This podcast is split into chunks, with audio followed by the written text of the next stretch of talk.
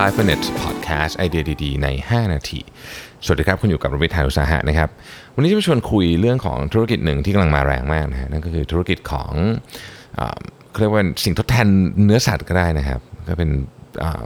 beef alternative นะภาษาอังกฤษก็เรียกว่าอย่างนั้นนะฮะซึ่งมันก็มีหลายหลายต้นต้นตอนะอย่างที่เคยเล่าให้ฟังในพอดแคสต์เมื่อสักสองสาเดือนที่แล้วนะครับมันจะมาจากห้องแลบก็มีคือเอาแบบเอนไซม์ของเนื้อมาทำหรืออะไรเงี้ยหรือว่า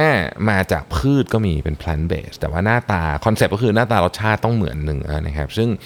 บริษัทพวกนี้เนี่ยมันเป็นทางเลือกให้กับคนที่ไม่อยากทานเนื้อด้วยส่วนหนึ่งนะครับแล้วมันก็อาจจะเป็นทางออกสำหรับคำตอบของสิ่งแวดล้อมของมนุษย์ด้วยนะครับ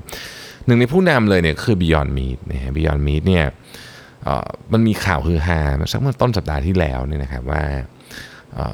ราคาหุ้นเนี่ยเพิ่มขึ้นอย่างเรียกว่าน่าตกใจก็ว่าได้นะครับ วันที่ 1 พฤษภาคมเนี่ยนะฮะราคาหุ้นของ Beyond Meat เนี่ยอยู่ที่ 25 เหรียญ1พฤษภาคมนี้นะฮะที่ผ่านมาเนี่ยนะครับ แต่ว่าในวันจันทร์ที่ผ่านมาเนี่ยนะฮะราคาเนี่ยขึ้นไปอยู่ถึง 170 เหรียญเลยในช่วง trading hours นะครับ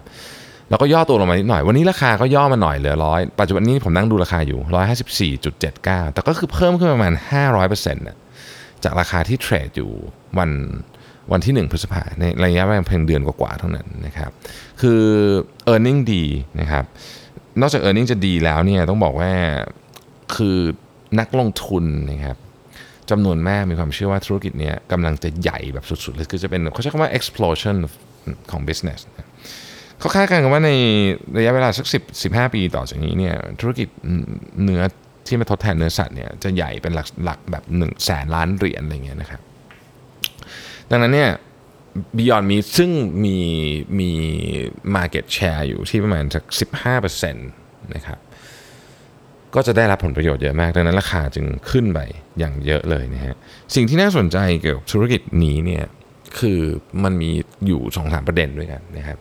ประเด็นที่หนึ่งก็คือว่าตอนนี้เราข้อมูลที่บอกว่าการใช้เลี้ยงสัตว์โดยเฉพาะวัวเนี่ยนะครับมี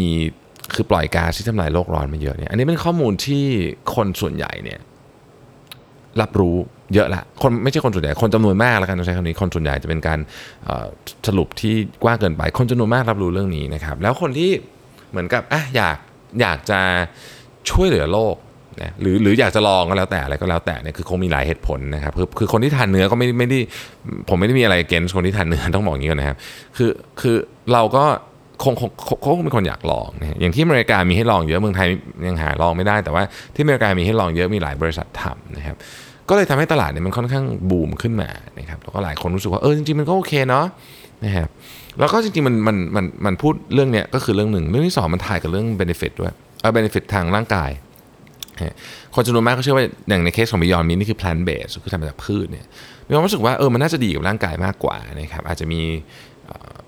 แคลอรี่น้อยกว่า หรืออะไรอย่างนี้เป็นต้นนะครับ และคนคนที่ทาน plant based เนี่ยเขาก็ไปสำรวจมาเขาบอกว่าคนที่ทาน plant based โปรตีนอย่างเงี้ยที่ทำเป็นเบอร์เกอร์มีที่มาจากที่มาจากไอ้ plant based เนี่ยมีเขารู้สึกว่าเหมือนกับได้ดูแลสุขภาพมากกว่า คือมันเป็นมันเป็นมันมันเกาะอยู่ในกระแสเทรนด์หลักด้วย คือเรื่องสิ่งแวดล้อมก็เรื่องหนึ่งนะครับ อันนี้มันคือกระแสเทรนด์หลักของเรื่องสุขภาพด้วย ซึ่งมันก็เป็นอันที่ทำให้เออธุรกิจนี้มันโตนะฮะอันที่3เนี่ยนะครับมันเป็นเรื่องที่ ต้องบอกว่า sensitive ลงไปกว่านั้นอีก คือหลายคนที่เขาไปสำรวจมาเนี่ยนะคือบางคนก็เป็นวีแกนเป็นอะไรอย่างเงี้ยซึ่งแต่ละคนก็คงมีเหตุผลของตัวเอง เรื่องที่ sensitive เรื่องที่ sensitive ลงไปกว่านั้น เกี่ยวกับเรื่องของของ meat alternative เนี่ยมันมันเกี่ยวกับเรื่องของปริมาณสัตว์ที่เราบริโภคเยอะ คือคนจำนวนหนึ่งนะที่ตอบแบบสอบถามบอกว่าเรากินสัตว์เยอะมากก็เลย อันไหนที่ลดได้ก็อยากจะลด ไม่ได้หมายความจะเลิกทานไปเลยนะเขาคงยังทานอยู่แต่ว่า อันไหนที่มันเป็น alternative ที่ลดได้เขาก็อยากจะลด นะครับดังนั้นความความเร็วในการเติบโตของธุรกิจนี้จึงค่อนข้างน่าจับตามอง แต่ผมคิดว่าประเด็นที่สำคัญกว่านั้นก็คือว่ามันจะ mainstream ได้ขนาดไหน อันนั้นเรื่องหนึ่งนะครับ แล้วอันที่สองก็คือว่ามันจะมันจะทำให้รสชาติเนี่ยทดแทนเนื้อได้จริงๆไหมคือ ตอนนี้มันยังได้เป็นอย่าง เช่นไอ้พวกเบอร์เกอร์อย่างเงี้ยพอพอไหวนะฮะแต่ถ้าเกิดคุณเอามาเป็นเทียบกับสเต็กทีโบนอย่างเงี้ยคงไม่ไหวแน่ๆ หรือจะมาเทียบกับมัตสึซากะอย่างเงี้ยคงไม่ไหวแน่ๆแต่ว่าวันหนึ่งมันจะไปถึงตรงนั้นไหมคือถ้ามันไปถึงตรงนั้นเนี่ยเรากำลังมองถึง